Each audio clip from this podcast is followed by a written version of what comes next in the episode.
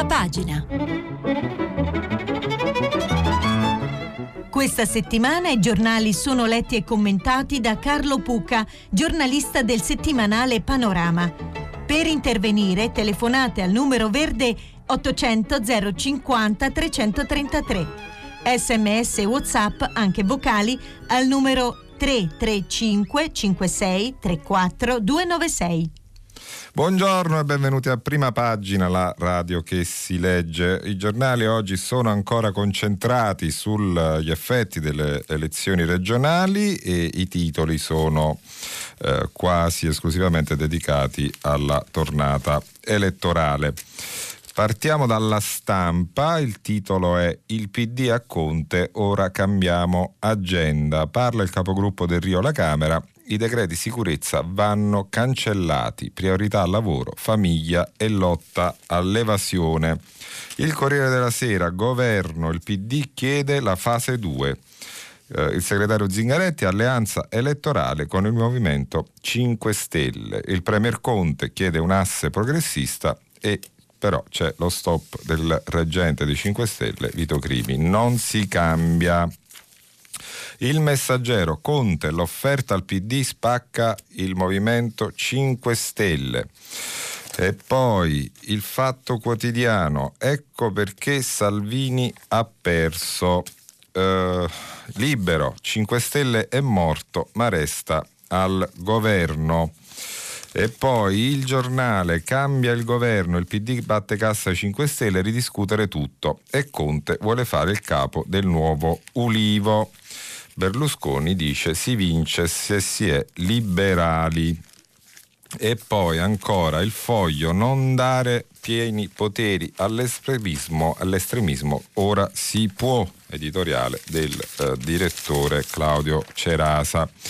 Allora, ehm, c'è tanto da, da leggere, da capire. Eh, l'avvenire, per esempio, titola con uh, un riecco il bipolarismo e uh, con un editoriale del direttore Marco Tarquinio.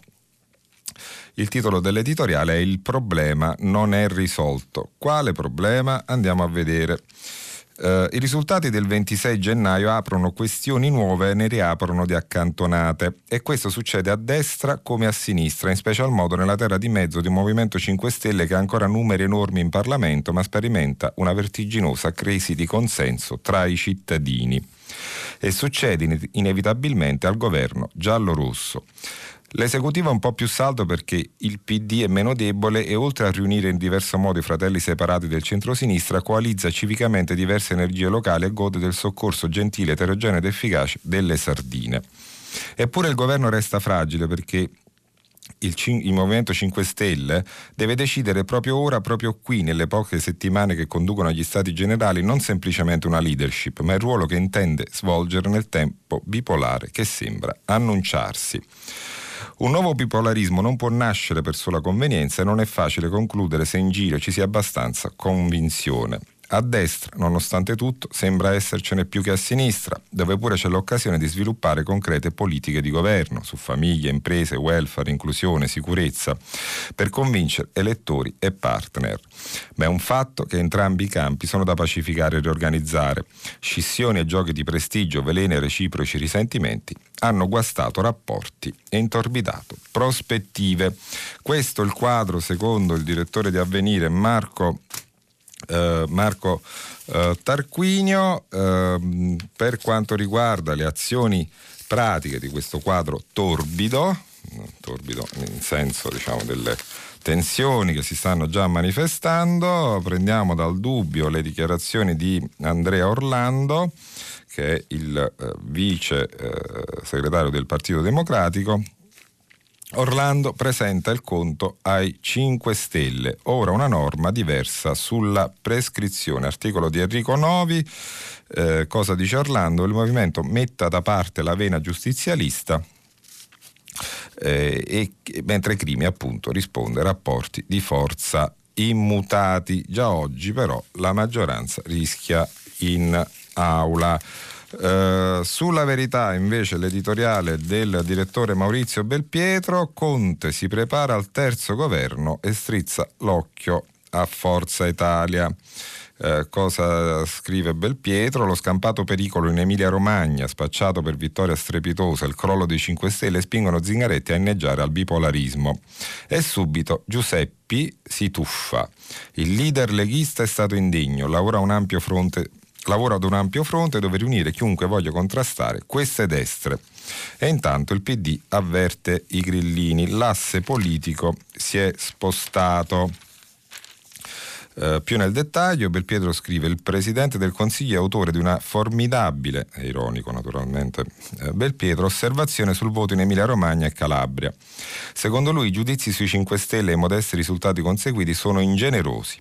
Sì, proprio così. Il Premier si è preso la briga di uscire da Palazzo Chigi senza cappotto per dire ai cronisti che Salvini è il perdente del voto e che con i grillini non bisogna essere ingenerosi, perché dopo gli stati generali saranno in grado di risollevarsi.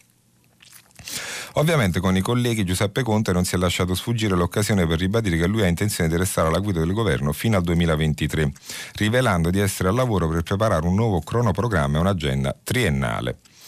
Ma ce la farete a superare gli scogli che avete davanti? chiedono i cronisti. Il Premier ha ripetuto di non considerare a rischio il suo esecutivo, però già che c'era ha voluto far sapere che ora, cioè dopo l'Emilia Romagna, si può lavorare ad altre formule, cioè alla creazione di un altro fronte alternativo alla destra, dove possano trovare posto tutte le forze che nella loro diversità vogliono condurre una politica alternativa a quella della Lega. Uh, dice Conte, io sono un costruttore per definizione, spero che questo progetto politico possa realizzarsi. La traduzione di Belpietro è la seguente. Abbiamo vinto in Emilia Romagna, ma se non troviamo qualche volta gabbana che ci aiuti a tenere a galla la barca, andiamo a fondo. La strizzata d'occhio è evidente in particolare a Forza Italia. Del resto, come ha dichiarato Richetti, in Emilia Romagna Bonaccini ha vinto con l'aiuto di un po' di gente del centrodestra. Sì, è proprio vero, le dichiarazioni di vittoria post voto sono sempre uno spasso, chiude Maurizio eh, Belpietro. Di diverso avviso è eh, Claudio Tito su Repubblica ehm, che parla invece di una chance per il governo. Uh, scrive Tito, l'onda di destra che attraversa il mondo non si può certo infrangere così facilmente sulle sponde Emiliano del Po. I risultati di domenica, semmai, costituiscono una chance per il centro-sinistra. La possibilità di costruire un'alternativa competitiva alla destra. Per questo obiettivo però il fronte progressista ha bisogno di alcuni passaggi ineludibili. Il primo riguarda il governo. L'esecutivo Conte, che ha preso una boccata d'ossigeno in questi cinque mesi di attività, si è limitato ad un'azione prettamente conservativa. La giustificazione addotta è sempre stata la stessa. La maggioranza giallorossa si è formata in un momento di emergenza, avendo davanti a sé il pericolo salviniano, una legge di bilancio da redigere e approvare in tempi brevissimi. Ammesso e non concesso che davvero non ci fosse il margine per indicare subito una nuova prospettiva, quelle scuse adesso sono finite. La chance conquistata domenica può evolvere concretamente se la coalizione governativa compie un vero salto di qualità, se il concetto di discontinuità viene praticato con severità. Il governo Conte, insomma, deve fare e con un ritmo incalzante, avanzando proposte e riforme capaci di cambiare il segno di questa maggioranza e di offrire un futuro al paese. Così Claudio Tito eh, su Repubblica, che tra l'altro apre con un'intervista a Romano Prodi, il padre dell'Ulivo, che dice spalanchiamo il PD, basta con il partito delle tessere, aprire sardine e società civile. Così Romano Prodi che continua a fare il padre eh, nobile. Eh, dice Prodi, nei momenti di crisi devi spalancare le porte, Zingaretti va davanti con un grande incontro che riunisca intelligenze, proposte e personalità. Eh, però ti tiene a sottolineare che eh, non punta al colle, dice che tutti sanno che mi piace la pianura padana, mm, è, è ironico diciamo, e non è vero che ci sono io dietro le sardine, purtroppo non c'entro. Così Romano Prodi in apertura su eh, Repubblica. Intanto eh, continua il dibattito profondo eh, dentro i 5 Stelle su quanto sta avvenendo. Ehm, vediamo ad esempio il Fatto Quotidiano, pagina 5, Luca De Carolis intervista eh, Max Bugani, che è uno dei veterani, uno dei personaggi storici del Movimento 5 Stelle, e che lancia un pesantissimo macigno, non un sasso nello stagno, perché Bugani dice noi 5 Stelle dobbiamo capire eh, se restare assieme va decisa la rotta, ma i matrimoni eh, possono anche finire. Eh, tra l'altro Bugani ha anche una, neanche per Beppe Grillo, fondatore del movimento, Beppe ha permesso la scelta insensata di correre in Emilia, così ha creato confusione. Eh, ricordiamo che Bugani si è appena dimesso dalla, da pochi, poche settimane dimesso dall'associazione eh, Rousseau e, e appunto sta dicendo una cosa che tutti pensano, ma è il primo a dirlo dentro il movimento, cioè che potrebbe anche eh, esplodere in, varie, eh, in, vari correnti e partiti eh, diversi da que- come lo conosciamo adesso, il Movimento 5 Stelle. Ehm, eh, intanto eh, avanzano le candidature per eh, la leadership del movimento e tra le candidate abbastanza sorpresa pare affacciarsi Virginia Raggi, sindaco di Roma. Repubblica Roma ne fa il titolo principale, Raggi dribbla le beghe e punta al vertice 5 Stelle. La disfatta in Emilia e Calabria rilancia il ruolo della, sindaco, della sindaca. I suoi la spingono. Tu al posto di Di Maio. Uh, I fedelissimi spingono uh, Virginia Raggi a uscire allo scoperto ai prossimi stati generali dei grillini. Lei ci pensa, ma deve tenere a bada la sua maggioranza sempre più allo sbando, da rifiuti allo stadio, i nodi da sciogliere. Insomma, mentre Roma ha dei problemi, Virginia Raggi pensa, pensa seriamente a candidarsi alla guida del uh, Movimento 5 Stelle. Um, adesso dai 5 Stelle andiamo su Salvini. Eh, l'editoriale di Marco Travaglio, direttore del Fatto Quotidiano, si intitola Slavini, un, un solito gioco di parole di Travaglio. Eh, cosa scrive Travaglio? Ancora una volta Salvini si conferma un Renzi modello 2016 che personalizza e polarizza lo scontro coalizzando tutti gli altri contro se stesso. Un genio. Sono almeno sei mesi che non ne azzecca una, nemmeno per sbaglio, e il voto in Emilia Romagna è solo l'ultimo impietoso selfie di un leader in grave stato confusionale. Uh, Uh, nei prossimi mesi il pallone gonfiato continuerà a sgonfiarsi. A quel punto solo i giallorosa potranno salvarlo e potrebbero riuscirci benissimo. Ecco come in quattro mosse. Eh, quindi Travaglio teorizza quattro mosse diciamo, autolesionistiche da parte della maggioranza di governo che potrebbero resuscitare Salvini. Uh, le mosse sono, una, riguarda, una di queste mosse riguarda il Partito Democratico. Eh, scrive Travaglio, ci sono due letture del voto emiliano-romagnolo, quella corretta, suffragata dai fatti e dai numeri, che Bonacciti ha vinto nascondendo il PD. Quella infondata è che ha vinto il PD, tornato alla vocazione maggioritaria veltroniana, dunque autosufficiente, perfetto così, senza bisogno di cambiamenti né di nome né di sostanza. L'Emilia Romagna rappresenta l'Italia, eh, ovviamente l'Umbria, la Calabria no. E dunque il voto di domenica ha valenza nazionale, come diceva Salvini. Il populismo e il sovranismo che tracimarono dalle urne del 2018 sono estinti. È tornato il vecchio bipolarismo PD destra con Salvini e Meloni al posto di Berlusconi. Dunque ora nel governo comanda il Partito Democratico con le sue idee, quali, chiede Travaglio, e i 5 Stelle devono obbedire e regalargli qualche ministero e menare le bandiere su prescrizioni autostrade. Salvini non chiede di meglio. Un altro che eh, potrebbe far precipitare, favorire Ren, eh, Salvini è Matteo Renzi. Scrive Travaglio, non avendo partecipato al voto, non ha vinto né perso né pareggiato. Non c'era proprio, dunque non avrebbe titolo di parlare. Invece dall'alto del suo 3, qualcosa continua a pontificare come se avesse ancora il 40,8. E lo stanno pure a sentire. Gli basterà continuare a dire tutto il contrario di tutto a contestare e logorare conto, a votare col centrodestra, a inciuciare con l'altro materia eliminazione per destabilizzare ogni giorno il governo, cominciando dal voto di oggi sulla legge Costa che riesuma la prescrizione. Salvini non spera di meglio, eh, insomma Travaglio abbastanza per tutti, anche per eh, la, quella che chiama eh, la Salvinistra, il giornale della Salvinistra che hanno già ricominciato a dispensare cattivi consigli e pessimi esempi. Infine i 5 Stelle. Dopo il capolavoro di allearsi col centro-sinistra in una regione persa in partenza come l'Umbra e non in due regioni contendibili come la Calabria e soprattutto l'Emilia-Romagna, scrive Travaglio, il, 5, il Movimento 5 Stelle è riuscito nell'ardua impresa di portare i suoi voti a Bonaccini gratis, cioè senza un accordo che lo vincolasse a politiche meno, meno cementificatorie e clienterali, più rispettose dell'ambiente e della legalità, e di apparire pure morti. Ora l'unica strada per risorgere in vista del congresso di marzo sul nuovo programma e la nuova leadership sarebbe quella di mettersi nella scia di Conte, il politico più alto nei sondaggi, rivendicandolo come il loro premier, scelto due volte da Di Maio e Grillo. L'alternativa è continuare a correre da soli per raccogliere le briciole dai derby regionali destra PD, che poi è il sogno di Salvini. Così Marco Travaglio sul fatto eh, quotidiano. Uh, Pietro Senaldi invece, direttore di Libero, la pensa diversamente, um, il suo editoriale si intitola Calma al dire che Salvini ha sbagliato.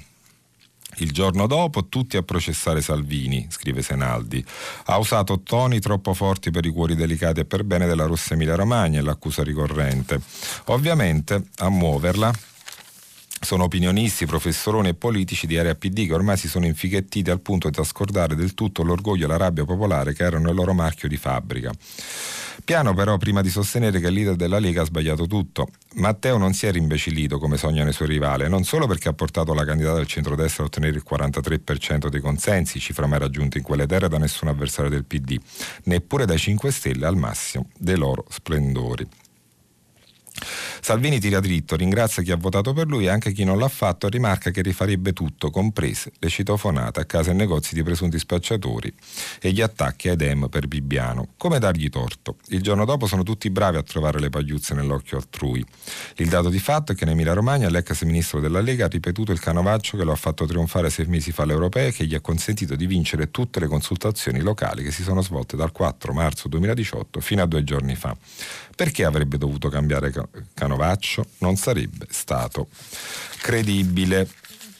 Così Salvini, eh, anzi Senaldi che difende Salvini sulle pagine di Libero. Una terza via tra eh, Travaglio e ehm, Senaldi la eh, percorre Alessandro Sallusti, direttore del giornale, che dice in fondo l'insuccesso di Salvini è un problema tutto interno alla Lega che comunque resta in buona forma. Ma essendo la Lega un partito verticista salvini-centrico, la cosa sarà digerita e archiviata come incidente di percorso, in men che non si dica. E non è nemmeno detto che la sconfitta emiliano-romagnola sia un male assoluto, anzi potrebbe portare una boccata di aria fresca nel centrodestra e farlo ripartire con ancora maggiori probabilità di successo. Così Sallusti sul eh, giornale. Sul Corriere della Sera parla invece di Salvini Antonio Polito in un suo editoriale eh, che parte dalla prima pagina, ma le parla in maniera eh, diversa dagli altri. Il titolo è Il segnale per Salvini dalla vittoria in Calabria.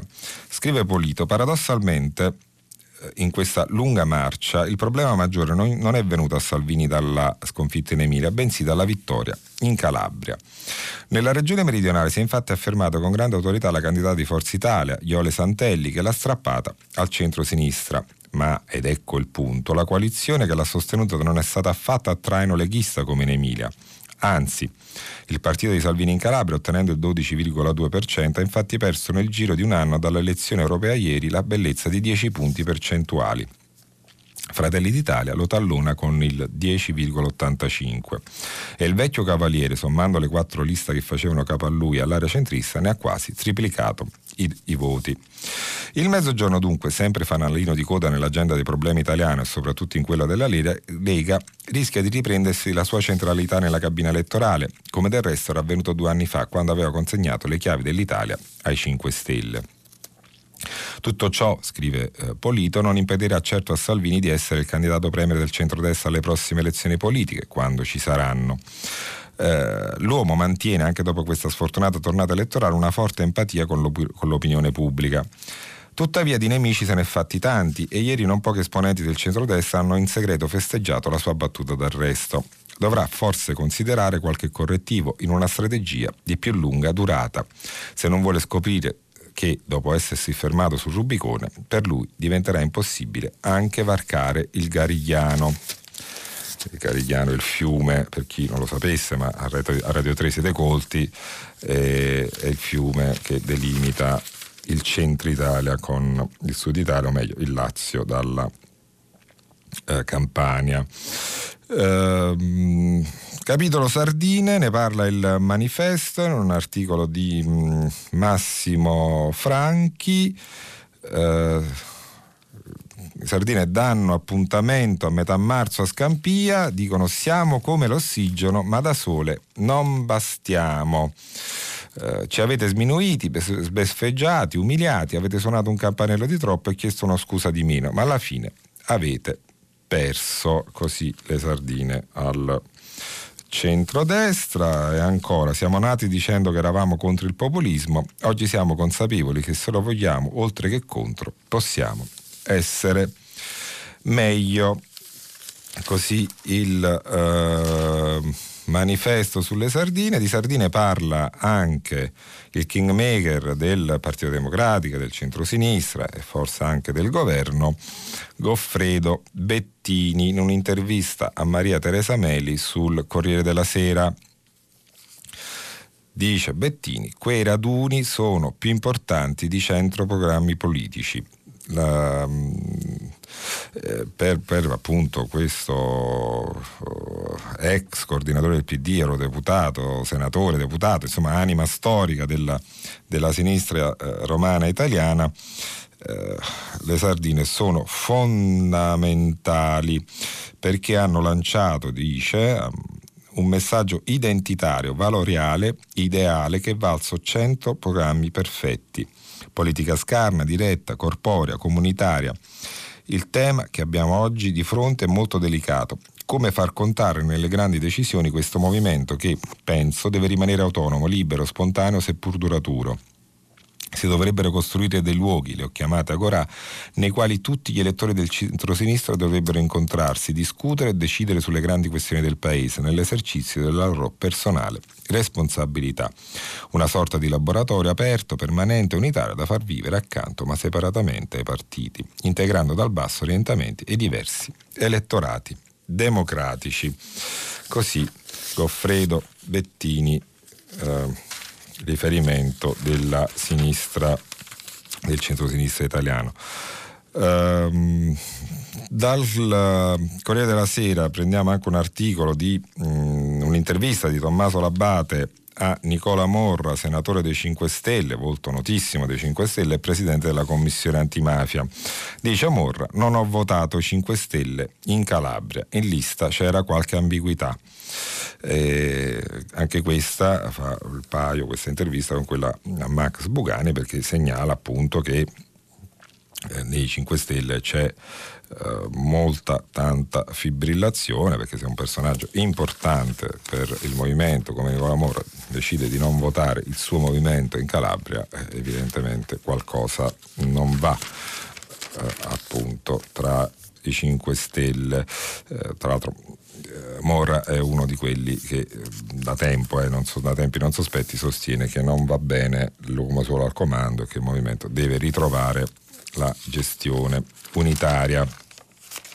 Ehm, chiudiamo, eh, anzi non chiudiamo con la pagina politica perché andiamo, ritorniamo sulla stampa che oggi ha ben cinque interviste, una al capogruppo alla Camera del Rio in cui dice, eh, Del Rio dice di, di, di, cerca di imporre a Conte una nuova agenda eh, di governo, e, però appunto ci sono eh, interviste nell'ordine a Matteo Renzi, Giorgia Meloni, Giancarlo Giorgetti e Giancarlo Cancelleri dei 5 Stelle. Eh, vado mm, ai titoli. Eh, Francesco Bei intervista Renzi. Renzi dice Conte deve andare avanti assolutamente, ma innalzi il suo tasso di riformismo. Eh, quanto a Forza Italia, ha toccato percentuali molto bassi, questo ci apre scenari fantastici, praterie. Eh, quanto a Salvini, niente sonni tranquilli, Salvini è ancora fortissimo, errore enorme sottovalutarlo. Eh, parole non dolcissime per Zingaretti, non capisco perché fanno polemica, fosse stato per loro oggi avremmo dato i pieni poteri a Salvini. Eh, Cancelleri dei 5 Stelle dice adesso dobbiamo rifondarci, ma in Italia c'è ancora corsa a tre per la leadership. Uh, intervista di Francesco Grignetti, dice Cancelleri ancora, dobbiamo riconoscere che non abbiamo più l'appeal di prima, ma era solo l'Emilia Romagna. Ora c'è fuori tra noi e PD, probabilmente sarebbe stato così se ci fosse stato ancora Salvini al governo. Così Cancelleri. Eh, Giorgia Meloni rivendica il suo grande successo elettorale ehm, e mm, dice a Salvini ora Matteo faccia gioco di squadra, la sua citofonata non l'avrei fatta. Eh, questo è il contenuto di un'intervista fatta eh, ad Alessandra Di Mat- concessa ad Alessandro Di Matteo di, della stampa. Eh, eh, dice Giorgia Meloni eh, che eh, sottolinea appunto di aver raddoppiato i voti in Emilia Romagna e, mm, mentre Salvini ne ha eh, persi eh, in altri posti cioè, questa domanda diciamo, ne ha persi abbastanza e, e, e, Meloni risponde: È tutto il giorno che mi vengono fatte domande su questo. Capisco che l'eventuale divisione interna del centrodestra sia giornalisticamente interessante, ma è importante fare squadra quando si perde, quando si vince. È facile. Abbiamo combattuto questa battaglia come una squadra. Sarebbe ingeneroso che adesso ci mettessimo a recriminare. Non si può dire che in Emilia Romagna la Lega vada male. Sì, ha perso qualcosa, ma Salvini ha fatto una campagna senza risparmiarsi Oltre ai rapporti con gli alleati, Meloni parla, eh, Giorgia Meloni parla del governo. Domanda di Alessandro Di Matteo: il governo dura o no? Risponde la leader di Fratelli l'Italia. La valutazione sta al Presidente della Repubblica. Io dico che c'è un margine per interrogarsi se questo Parlamento sia ancora rappresentativo del popolo italiano, se non sarebbe più rispettoso scioglierlo per andare a nuove elezioni. Sono ottimista comunque che si possa votare in questo 2020. Non ho perso la speranza e sono più motivata di prima. E infine, sempre dalla stampa, prendiamo Giancarlo Giorgetti, che è un po' il Bettini della Lega. Ehm, scrive eh, l'intervista Ugo Magri e eh, Giorgetti dice Matteo è stato eroico, ma adesso dobbiamo fare breccia nelle città. Uh, Salvini ha collocato l'asticella altissima, ma fa parte del suo modo diretto e onesto di fare politica, dichiara Giorgetti. I veri sconfitti sono i 5 Stelle, l'elemento novità è svanito, gli elettori hanno rilanciato il bipolarismo. L'apparato del PD stavolta a retto, ma per Zingaretti rischia di trasformarsi in una vittoria di Pirro. Uh, ma è uno schema, dice Giorgetti, che non può essere riproposto in altre zone d'Italia dove quella struttura organizzativa appartiene al passato. In caso di elezioni politiche le regioni rosse non basteranno.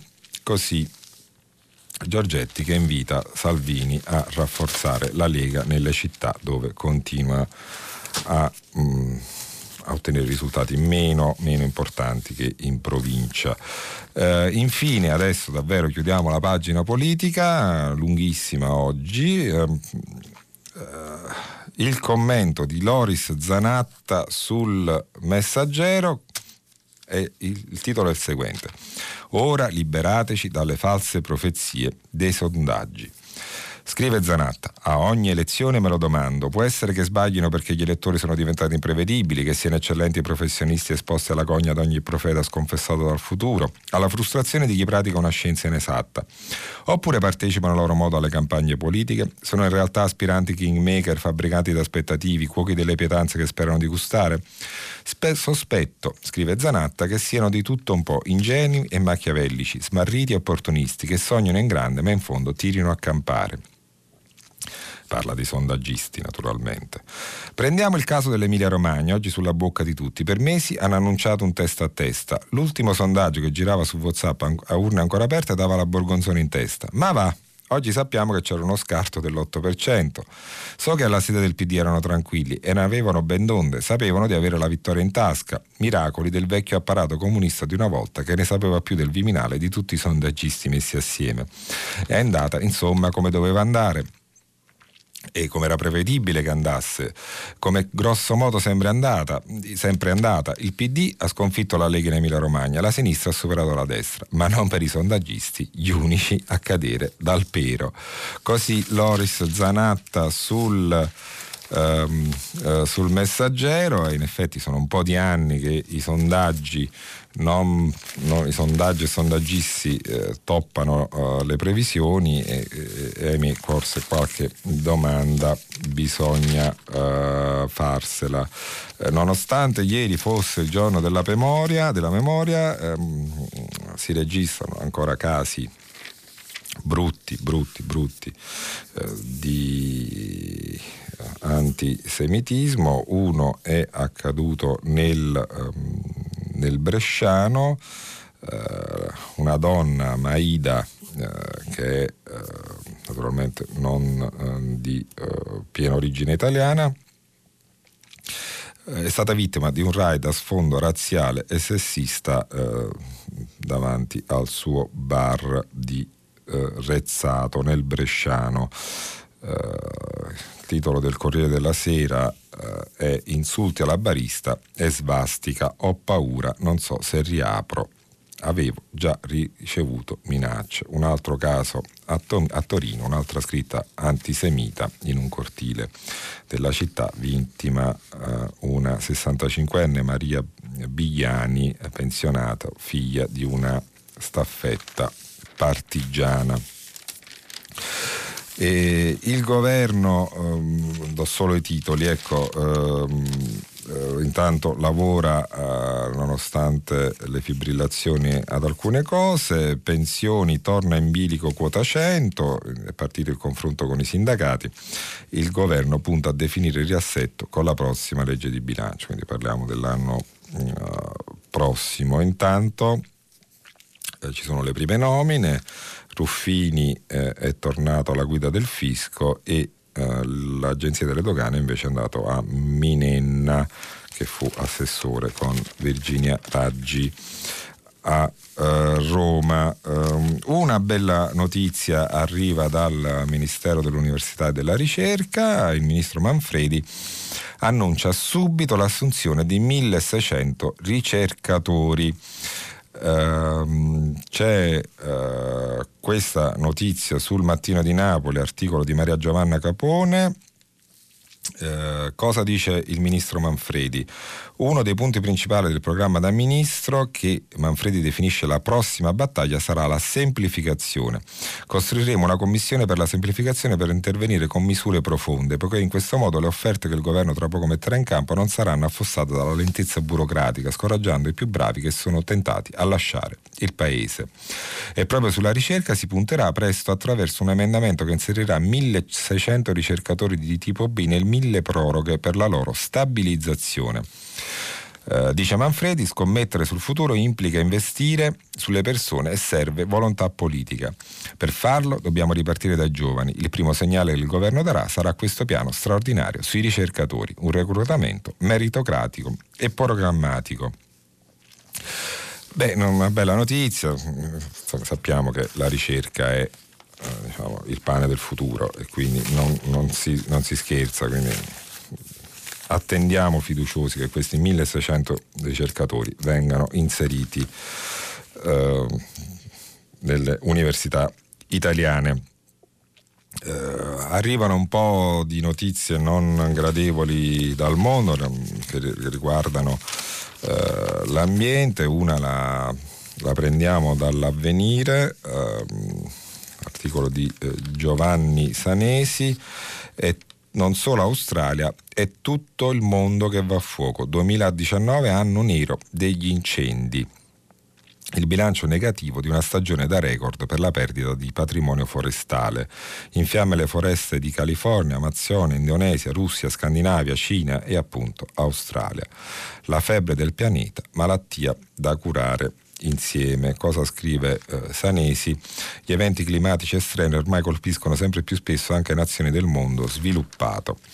Le fiamme sono alimentate da fattori come il caldo, la siccità, l'assenza di vento. Il fumo prodotto dalle combustioni aumenta le concentrazioni di gas serra nell'atmosfera e produce danni per, le, per la salute delle persone.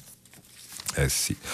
E bisogna preoccuparsi anche per uh, altri um, eventi climatici improvvisi, la notizia di avvenire, uh, tempesta nel sud-est del Brasile, 48 vittime e oltre 17.000 sfollati. Sono almeno 48 i morti, una ventina dispersi e 12 le persone rimaste ferite nella violenta tempesta che ha colpito lo strato brasiliano sudorientale di Minas Geiras, spero che la pronuncia sia più o meno esatta. A rendere note le cifre della tragedia è stato l'Istituto Meteorologico Nazionale che ieri su Twitter ha parlato di precipitazioni eccezionali che hanno causato inondazioni e frane e costretto almeno 17.000 persone a lasciare la propria abitazione. Si tratta delle precipitazioni quantitativamente, quantitativamente più elevate da quando hanno avuto inizio le misurazioni, 110 anni fa. Eh, nella capitale dello Stato, Belo Horizonte, nelle ultime ore sono caduti 178 mm di acqua, insomma un'enormità, un'enormità eh, il tema dei cambiamenti climatici, insomma anche questo è un tema gigantesco che prima o poi bisognerà metterci mano seriamente, non soltanto con le chiacchiere. Intanto l'emergenza coronavirus eh, continua, come avete sentito anche da eh, Radio Tremondo ehm, eh, che ha preceduto prima pagina, continua a preoccupare. Il riformista, pagina 10, articolo di uno scienziato preparatissimo, Valerio Rossi Albertini. Eh, coronavirus c'è una certezza, il peggio deve ancora venire. Eh, 3.000 casi di contagio, altrettanto sospetti, la nuova minaccia è destinata a propagarsi ancora. Ci sarà da fare conti anche con le mutazioni.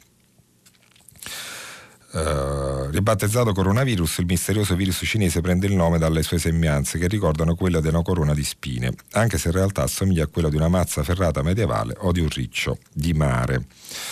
Eh, tra l'altro esistono portatori sani che possono incubare la patologia per un tempo indefinito, così Valerio Rossi Albertino sul riformista, Rossi Albertino è professore uh, di divulgazione della scienza eh, al CNR.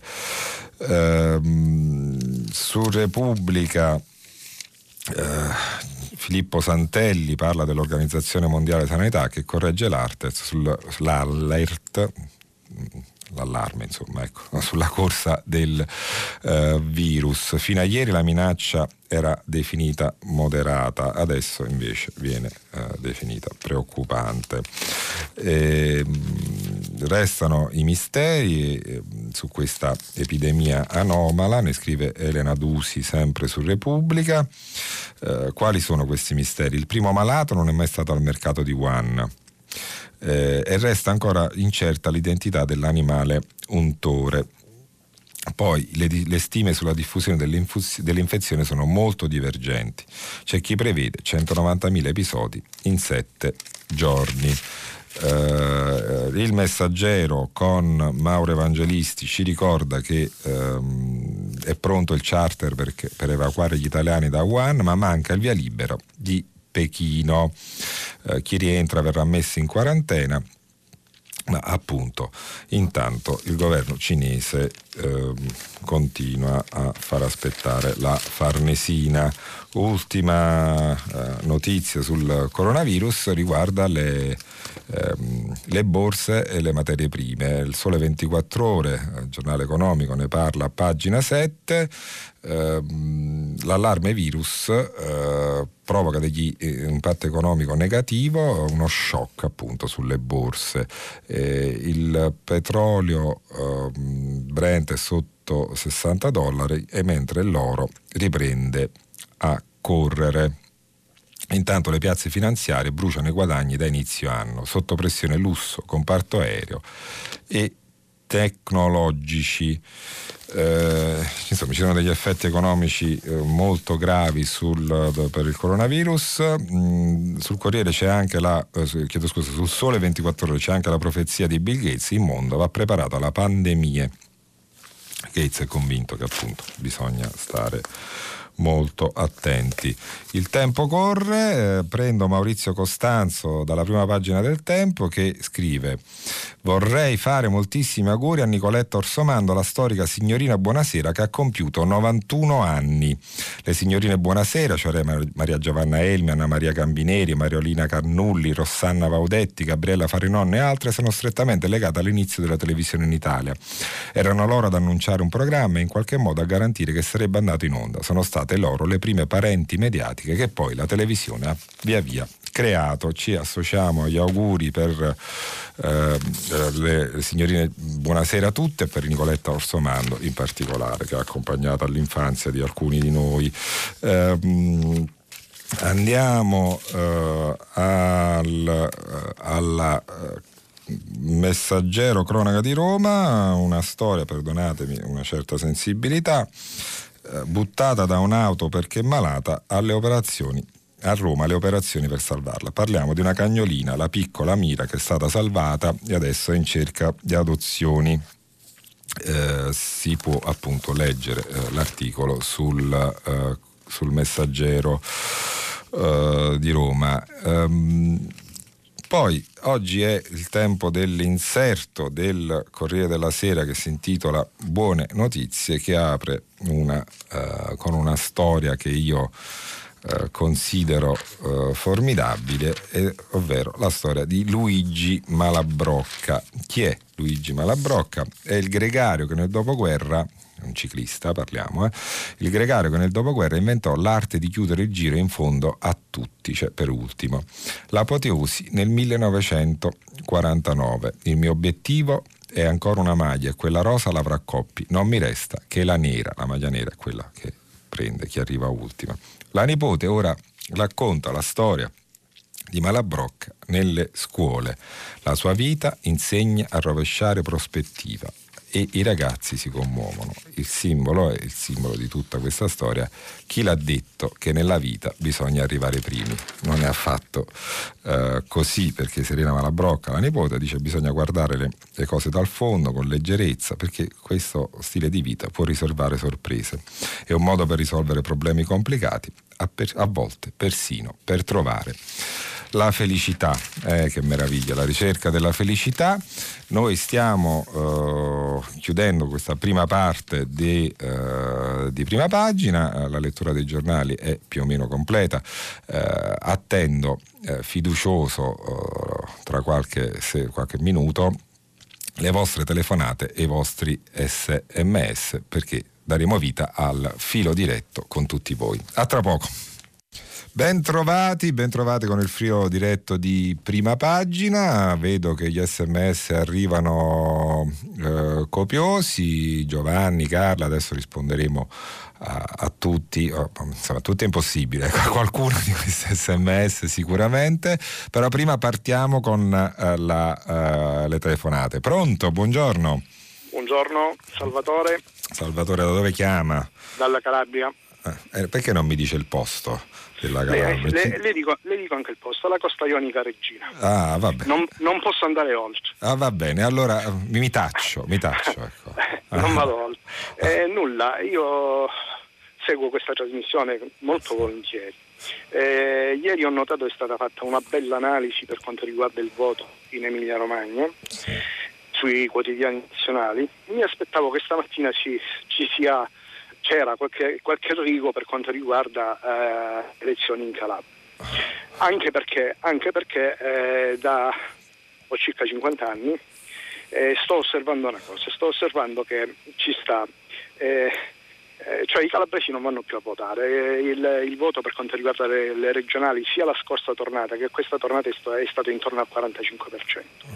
Inoltre eh, una cosa che noto da 30 anni, sia a destra, sia al centro, sia a sinistra, vengono proposti sempre gli stessi candidati, si fa un giochetto che un, gio- un giochetto che è un giochetto semplicissimo. Qual è il giochetto? Il giochetto è il papà, non so, eh, arriva a 70 anni, lo mandiamo in pensione, tranquillamente presentiamo, presentiamo il figlio. Ma come mai voi giornalisti, cioè, eh, anche perché vi spiego una cosa, spesso e volentieri eh, scattano le indagini no? della magistratura eh, sulla mala sanità, su, su, tanti problemi che ci stanno in Calabria, no? si va a scoprire che eh, vengono eh, alla sanità privata vengono pagate per due volte le stesse fatture, vengono indagati, non si arriva mai al termine per quanto riguarda questi queste indagini, però nel frattempo i politici rimangono sempre gli stessi, politici che girano e rigirano sempre nelle stesse aree, si occupano sempre degli stessi settori, eh, cioè ehm, voi giornalisti dovreste dare una mano d'aiuto a questa regione, perché se questa regione, eh, voi giornalisti dovreste lasciare un attimino da parte eh, diciamo, eh, le vostre simpatie eh, politiche, no? E questa regione deve essere letteralmente eh, eh, sterilizzata perché altrimenti non se ne uscirà mai fuori. Salvatore, mai fuori. È chiarissimo. Io, io, io, io, non più, io, non ho più, nessuna speranza. Ho 50 anni, io a 18 anni pensavo che era una regione che si poteva, eh, diciamo, eh, riprende. Eh, mi ritrovo, sono passati anni, mi ritrovo che siamo già di prima, qua siamo tornati indietro di, di 40 anni. Salvatore, è una cosa scandalosa. È chiarissimo, guardi, le rispondo, mm, penso di avere qualche competenza sulla Calabria, penso che i primi anni della mia vita io ho lavorato in Calabria, quindi conosco diciamo, eh, il territorio in maniera abbastanza mh, mm, completa. Eh, lei ha colto dei punti fondamentali, però mh, mm, secondo, insomma, francamente le dico, t- bisogna parlarsi chiaro, eh. i giornali si sono occupati tantissimo di questa eh, faccenda del continuo riciclo di politici, di figli di politici, cioè, è, una, è, una, vecchia storia raccontata, ma anche penso che ne so a boh, ai reportage di Caporale sul Fatto Quotidiano, ma ce ne sono tanti di colleghi bravi che hanno fatto uh, articoli su, uh, su questa, um, questo malcostume, chiamiamolo così. Tuttavia una cosa la devo dire, eh, qui la questione non è... Uh, il giornalismo, la questione è, sono gli elettori. Io lo dico sempre, quando si dice eh, l'antipolitica, i politici. I politici sono lo specchio del paese, sono lo specchio dei territori dove si vota, cioè non è che quelli arrivano e vengono eletti, diciamo, si spera almeno in maniera democratica, eh, perché eh, c'è qualcuno che forza la mano a mettere la croce sul loro, a segnare il loro nome. Eh, vengono eletti perché c'è qualcuno che li vota.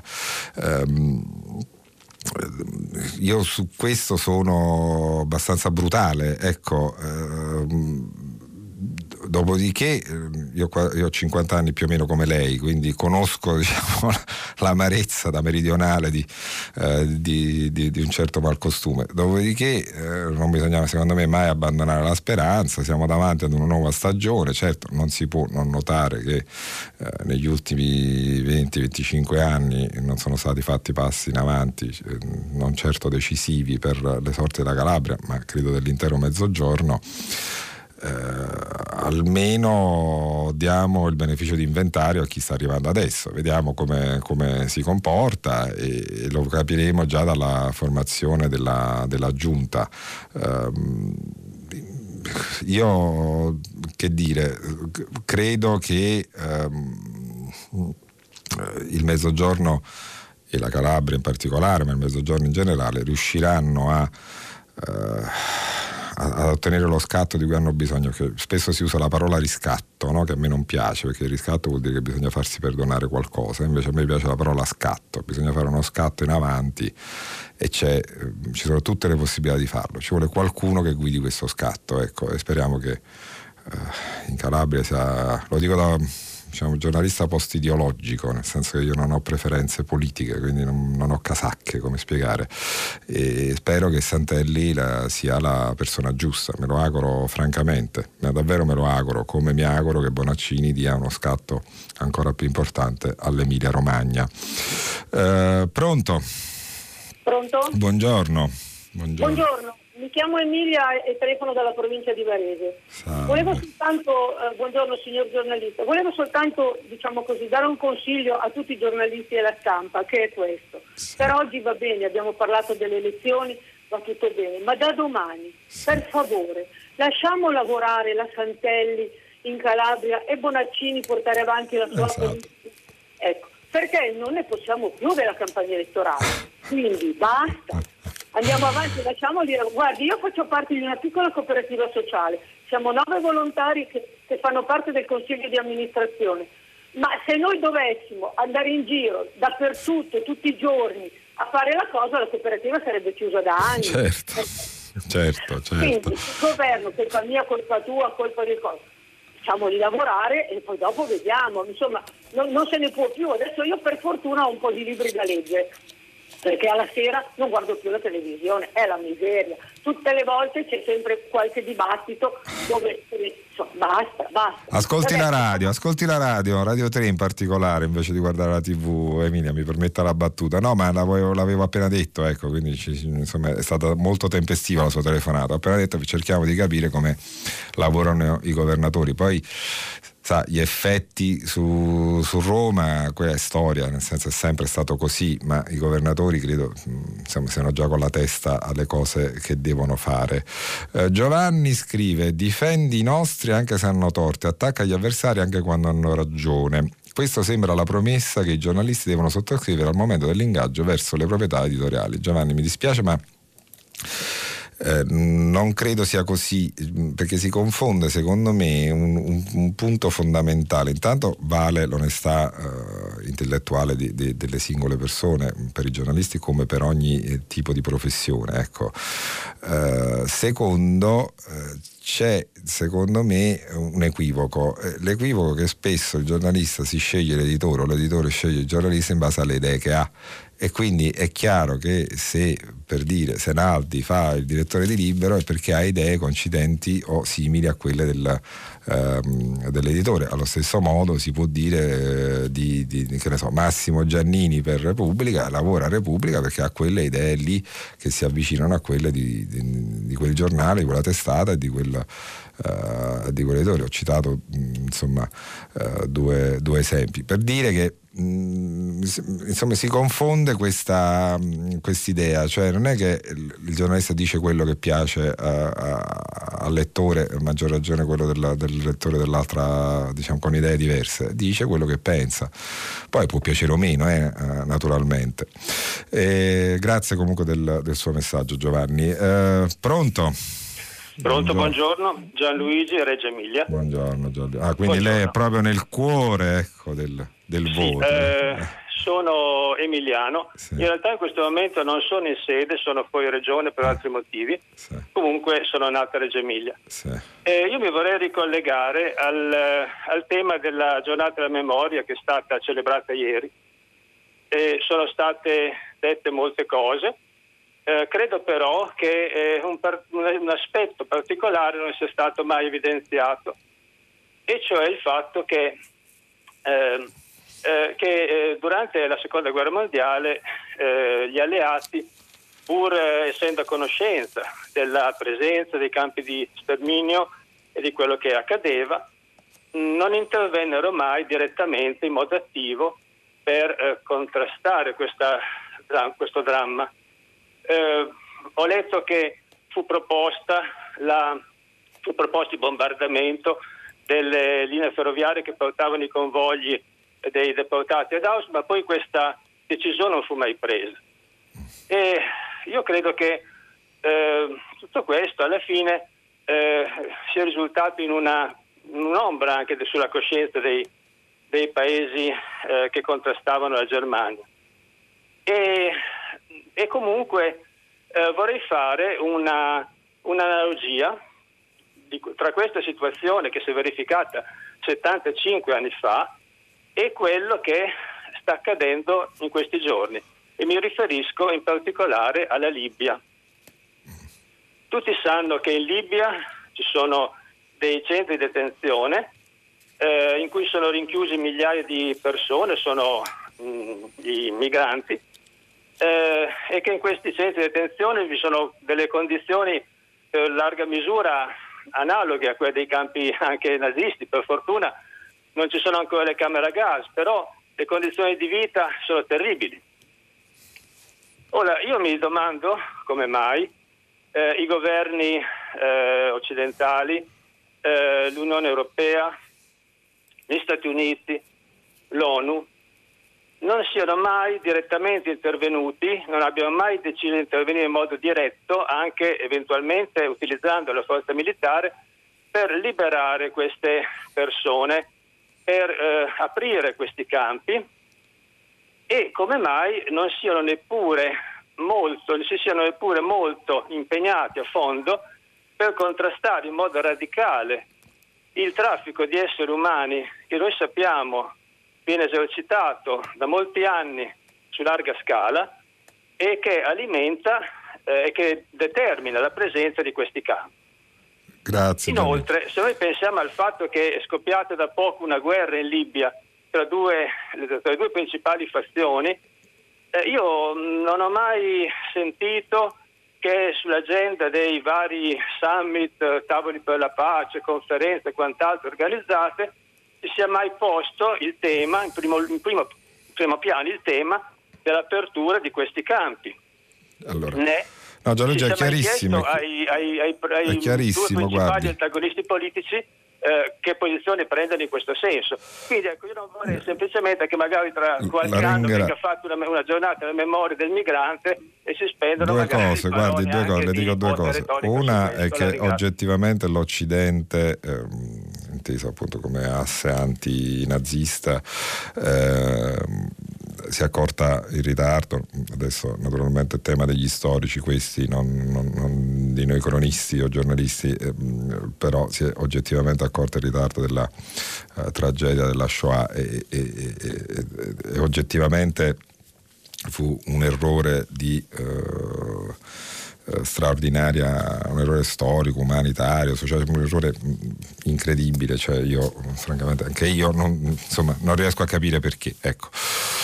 Um, mi sembra che uh, uh, siano situazioni però uh, diverse, nel senso che um, i migranti, pur in, fur, diciamo, in fuga dalla disperazione, dalla fame, da problemi atavici, a volte da regimi militari totalitari, ecco, seppur in fuga sono loro che si recano in Libia dove vengono poi eh, messi diciamo, nei, eh, nei campi. Eh, nel caso della, della Shoah lì ci sono stati rastrellamenti, quindi sono state prese queste persone deportate, che è una cosa francamente il punto di partenza è diverso.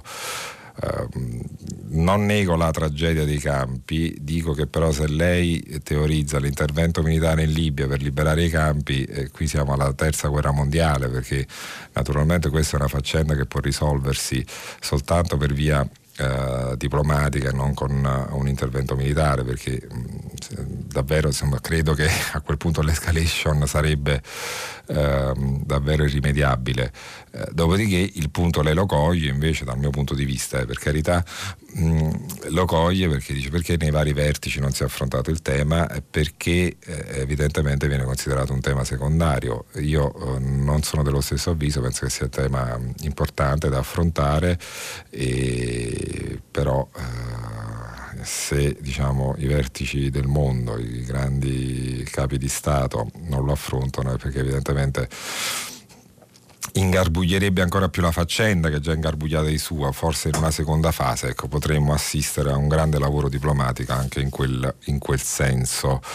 Uh, c'è, mm, c'è uh, una, uh, una, richiesta, vediamo se, se trovo, credo fosse Nicoletta Marta um, chiarisca, Vincenzina, Vincenzina, chiarisca per favore cosa intende per donna di non piena origine italiana, si riferisce a Madia, eh, la donna che è stata vittima di un'aggressione mm, antisemita al suo bar. Ecco, eh, non piena origine italiana è semplicemente che eh, Madia è di origine marocchina, non c'entra niente la religione come ehm, lei dice. Comunque grazie per, per avermi sollecitato la precisazione.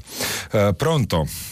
Sì, pronto, buongiorno. Buongiorno. Mauro dalla provincia di Varese. Buongiorno Mauro. Eh, volevo commentare mm, quella, la sentenza su quel medico di Saronno, sì. il dottor Cadaniga. Eh, io la considero mh, mm, davvero l'ennesimo atto ipocrita di uno Stato.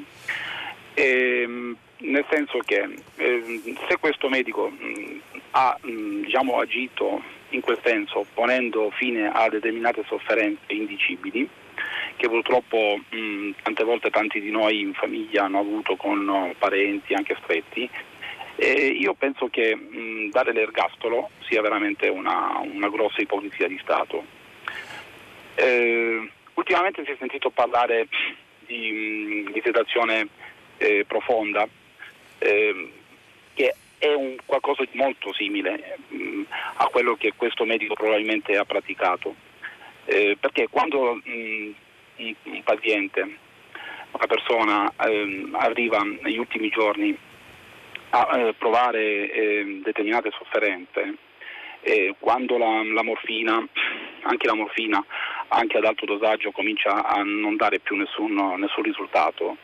Eh, le posso garantire che anche senza parlarsi con il proprio medico, eh, guardandosi semplicemente negli occhi, eh, sia il paziente che i familiari, eh, eh, il senso si comprende benissimo.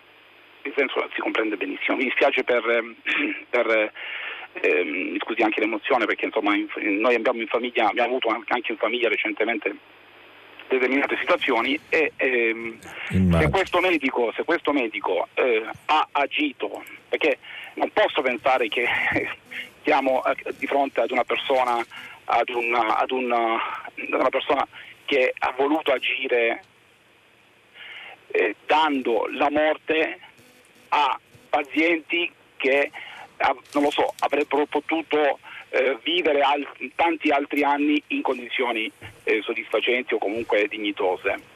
Ecco, sì. se questa persona ha agito in quel modo in pazienti mh, mh, fine vita, tanto per comprenderci, io sì, penso che dare l'ergastolo ad una persona mh, così, quando poi stupratori, sappiamo benissimo di quanti altri reati possiamo parlare, ecco, si, si, ne vengono fuori con pochi anni o addirittura con nemmeno un, un, giorno di carcere. Guarda, è chiarissimo, eh? è, chiar- no, no, è chiarissimo, Mauro, le dico la verità, io sono molto sensibile all'argomento, eh, anch'io sono sensibile all'argomento e sono mh, a favore del... Uh, del, del, fine vita, del, del, però sotto forme diverse. Quando lei parla di sedazione, lì parliamo di persone in piena capacità di intendere e di volere che scelgono appunto la, di, di, di, mettersi uh, in, quella, in, quella, condizione. Uh, qui il, tutto ruota nel caso di Cazzanica, uh, che è il medico di Saronno che lei citava, mh, sulla volontà o meno dei pazienti di farla finita. Ecco, dal mio punto di vista, evidentemente i ehm, i magistrati, eh, soprattutto francamente non si può manco decidere di farlo, le dico pur essendo a favore eh, del testamento eh, Biroggio. Eh, non si può manco decidere di farla finita eh, in assenza di una legge, cioè non, perché altrimenti è anarchia, no? Cioè, bisogna comunque e in ogni caso sottostare alla legge. Io combatterò, ho firmato tutti gli appelli, le cose, però non posso eh, ammettere che si facciano delle cose contro le leggi dello Stato. Ho questa fissazione. Poi se vincerò la mia battaglia la vincerò, se non la vincerò eh, devo sottostare, se non la vinco devo sottostare alle, alle leggi eh, che ci sono. Evidentemente i magistrati hanno valutato che il comportamento di Cazzaniga sia stato contro, eh, contro, contro la legge. E, e poi si può combattere per cambiare la legge, ribadisco, eh, si può combattere, ma non si può andare contro la legge. Questo è il eh, mio punto di vista.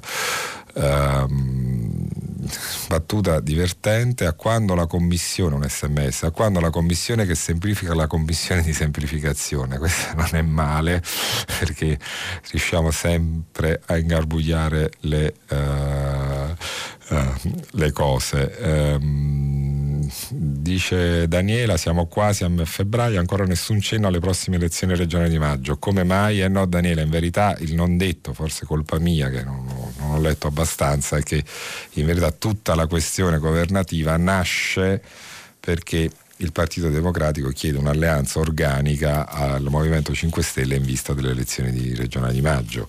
Uh, questo è il punto vero. Uh, se l'alleanza non dovesse essere sancita, l'alleanza strutturale, allora davvero credo che il governo potrebbe seriamente uh, rischiare.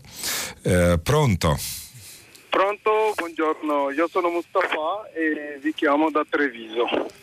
Ah, buongiorno, buongiorno. Buongiorno. Io vorrei ritornare sulla giornata della commemorazione sì. eh, della memoria, sì.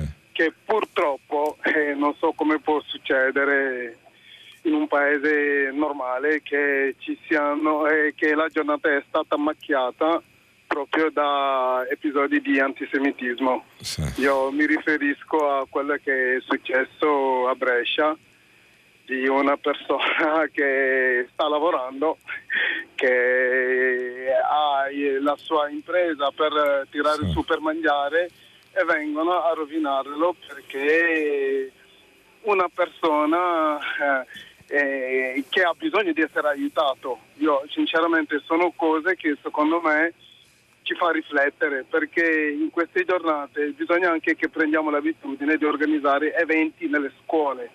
Giusto. Ah, per informare e istruire Giusto. anche i bambini, perché i bambini devono sapere quello che è successo. Io, mi, io ve lo dico perché um, eh, noi come genitori di una scuola a Treviso abbiamo un gruppo eh, di lettori ad alta voce, ok? che si chiama Tra le righe e ogni volta che ci sono commemorazioni di questo genere noi andiamo a scuola, ognuno si prende una classe e leggiamo. Per ieri abbiamo mm, coinvolto le classi di quinta e di quarta in cui abbiamo fatto delle letture ad alta voce sul tema perché c'è una grandissima e bellissima bibliografia sul tema della memoria come La bambina del treno di Lorenza Farina, c'è La perfida Esther di Via Allievi, La ragazza delle foto. Sta citando tutti i libri molto belli.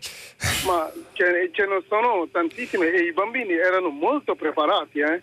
ci facevano delle domande eh, che ti fa uh, capire che loro sanno quello che è successo. Allora, se facciamo noi questo lavoro sui bambini, già salviamo qualcosa perché lasciarli andare che prendono altre informazioni magari che non sono eh, vere e questo partecipa a che abbiamo, facciamo crescere persone che sono capaci nella giornata della memoria ad andare a mettere statistiche oppure a fare come quelle che hanno fatto a Brescia.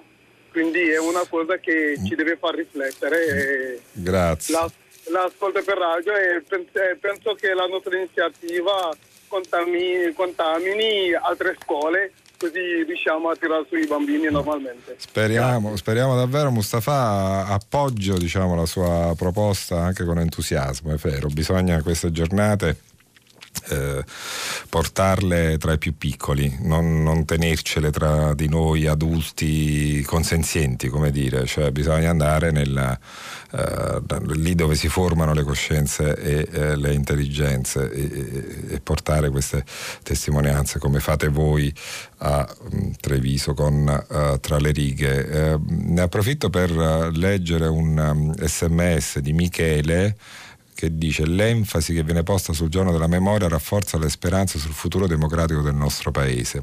Credo che potremmo rafforzare ulteriormente queste speranze se estendessimo la necessità di mantenere anche la memoria dei crimini perpetrati dai regimi totalitari, inclusi quelli comunisti che hanno connotato il XX secolo.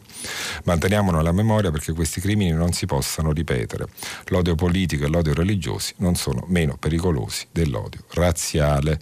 E Michele, che posso fare? Sottoscrivo e rilancio faccio. Ehm, io mm, eh, sono dalla sua parte, eh, naturalmente eh, c'è bisogno di, di, di, tanta tanta memoria per, eh, per ripetere gli errori del passato, è una frase spesso abusata questa, però mm, è una frase che forse non dobbiamo mai stancarci di ripetere. Pronto? Eh, buongiorno, buongiorno.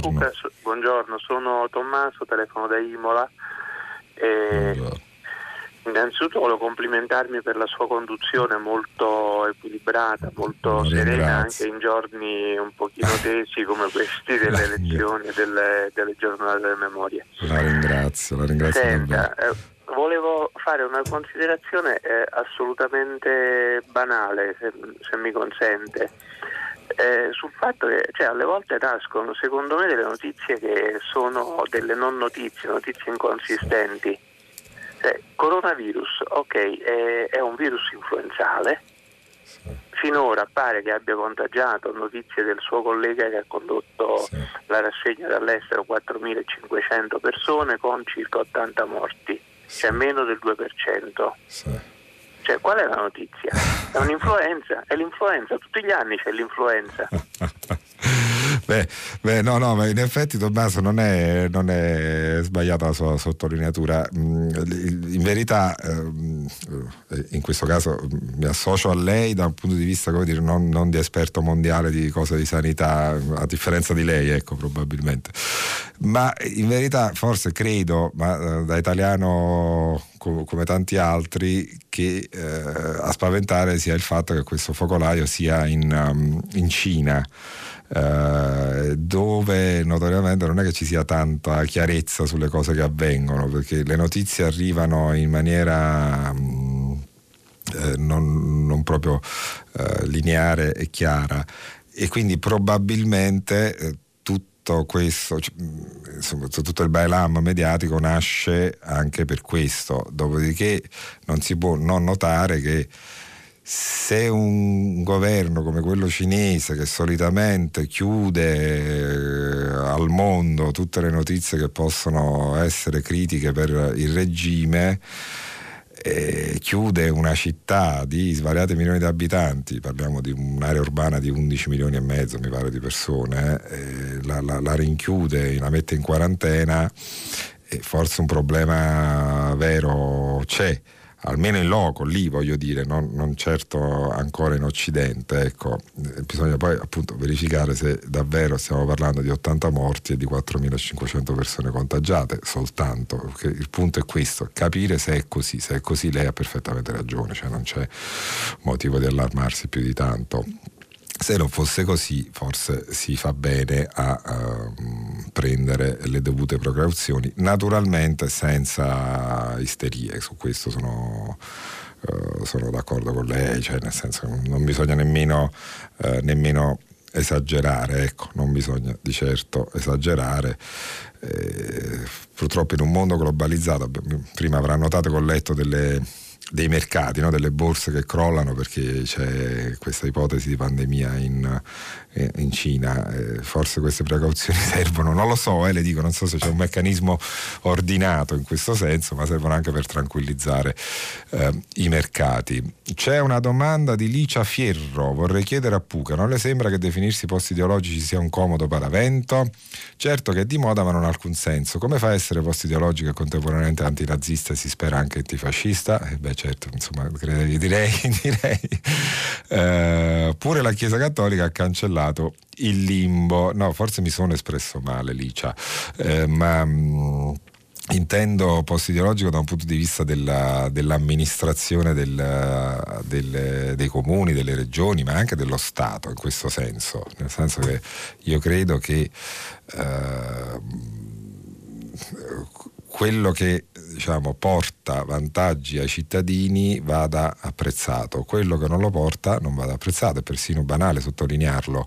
Eh, appunto non ci metto ideologia su questo, in questo senso lo dico, poi naturalmente ognuno di noi ha le nostre idee eh, che rivendico, anzi diciamo, ecco, essere antinazista e antifascista è una delle mie mh, caratteristiche, eh, diciamo, lo sono anche in maniera abbastanza feroce, ecco, facciamo così, anche se ho il carattere che non, non, non, difficilmente mostra ferocia, ecco. Eh, pronto? Sì, eh, pron- pronto, sì, buongiorno. Io eh, sono Giovanni Fiera e telefono dalla Spezia.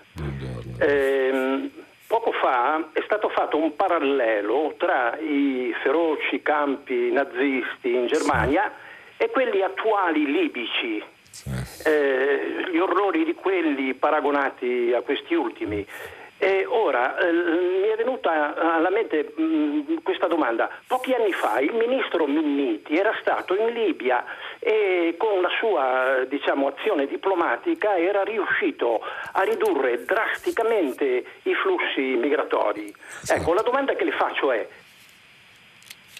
su quali leve aveva agito là in Libia il ministro Minniti per ottenere quel risultato? Ecco, questa è la mia domanda. Grazie, grazie alla domanda. Guardi, eh, su due leve fondamentalmente, una diplomatica e l'altra economica, nel senso che noi abbiamo dato come Italia um, mezzi e strumenti alla al governo libico per permettere, per, per, per, diciamo, in linea ufficiale, per governare i flussi. Ecco. Poi naturalmente uno uh, degli effetti sono appunto i campi, perché, perché, appunto i libici poi i migranti li sistemano in, in questi campi. Uh, che sono oggettivamente un, un problema, certo non sono diciamo, il massimo della democrazia del, eh, e del vivere civile, ecco, capiamoci. Eh, tuttavia eh, io credo che la soluzione finale, glielo dico davvero, e, e, credo che anche Minniti stesse cominciando a ragionarci, anzi qualcosa era stato fatto insieme alla comunità di Sant'Egidio, ricordo, i famosi canali umanitari, cioè il punto è io chiedo l'asilo um, politico, lo chiedo prima di partire. Uh, se lo ottengo a quel punto arrivo e vengo portato in aereo c'è manco bisogno di fare diciamo, i viaggi della speranza in, eh, diciamo, a volte mortali sicuramente eh, molto faticosi e mm, impegnativi ecco. E, però poi con l'arrivo del governo uh, a trazione leghista questo flusso è stato interrotto, insomma sicuramente molto ridotto. Naturalmente parliamo di poche decine di unità, poche centinaia di unità, eh, però almeno rappresentano una speranza, cioè se io africano devo partire sapendo di dover affrontare deserti, stupratori, rapidatori, eh, schiavisti e, e, so invece di avere un'altra opzione, cioè di poter chiedere al, a, civilmente a un governo di poter arrivare attraverso un canale umanitario che mi viene a prendere e mi porta ehm, in Italia o in Europa in, in generale, e probabilmente avendo l'alternativa intanto provo con l'alternativa. Eh, e quindi era anche un messaggio a, a, alle persone che eh, insomma, stavano eh, mettendosi in, in viaggio. Io mm, su, su questo tema dell'immigrazione è molto faticoso da affrontare perché c'è il lato umano e poi c'è anche il lato naturalmente eh, razionale che, che, che pensa eh, è molto complicato, è molto complicato accogliere milioni e milioni di persone in arrivo dall'Africa, perché di questo stiamo parlando. E naturalmente la soluzione, banale anche in questo caso, sarebbe portare lo sviluppo in Africa, ma ecco, e qui faccio una domanda a tutti quelli che sono in ascolto, quanti di noi sono disposti a sacrificarsi, cioè a pagare tasse per portare lo sviluppo in Africa? Quanti davvero? Eh, io personalmente sono pronto, però non credo che la gran parte degli italiani eh, sarebbe eh, pronta a questo. Cioè, noi, noi, non possiamo dare 4, 5, 10 miliardi di euro all'Africa come Italia in questo momento perché nessuno di noi, pochi di noi sono disposti a fare questo sacrificio. Eh, pronto? Buongiorno. Buongiorno. Eh, mi ricollego a quello che ha appena detto perché il mio intervento era anch'esso sulla, sulla situazione oh, africana. E, ehm, Come si chiama? Scusi, eh, perché ho bisogno del suo nome. Vincenzo. Da dove chiama Vincenzo? Vincenzo? Da Piacenza. Piacenza. Prego, prego, scusi. Sì, eh, volevo ricordare una, un appello di Zanotelli che ha fatto un paio di anni fa ai, ai giornalisti per rompere il silenzio sull'Africa. Sì. E, eh, è un intervento molto dettagliato dove collega la, la situazione africana anche al sistema che eh, praticamente domina attualmente eh, il nostro mondo. Quindi eh, la questione che diceva lei sul fatto di rinunciare alle tasse sì è vero, però l'iniziativa individuale non, non certo. è assolutamente sufficiente, ci vorrebbe una presa di coscienza esatto, esatto. Ecco, ad, infatti ad esatto. alti livelli e secondo me è, è il fatto di rompere il silenzio vuol dire di eh, tornare su questa tematica con regolarità e in maniera approfondita perché la maggior parte delle trasmissioni, come lei ben sa, sono eh, ben lontane da, da, questo tipo di riflessioni. E un altro tipo eh, penso un'altra memoria andrebbe fatta anche per le situazioni della periferia eh, italiana. Beh, non c'è dubbio. Eh, tra l'altro Zanotelli, dopo essere stato, come, come lei sa, dopo essere stato in, in missionario in Kenya per tanti anni, ha fatto la scelta di andare nel Rione Sanità appunto per Nella mia città conosco bene tutte le azioni qui. di Zanotelli a Napoli, eh, quindi le, le, le dico, sono preparato ecco, sulla, sull'argomento. Sì, sì, no, infatti non, non, è più che altro per dare, come dire, sì eh, fuoco, dare energia a questo discorso che, che stava prendendo piede. Grazie Vincenzo, io la, la, la, la, saluto e la ringrazio per la sua testimonianza.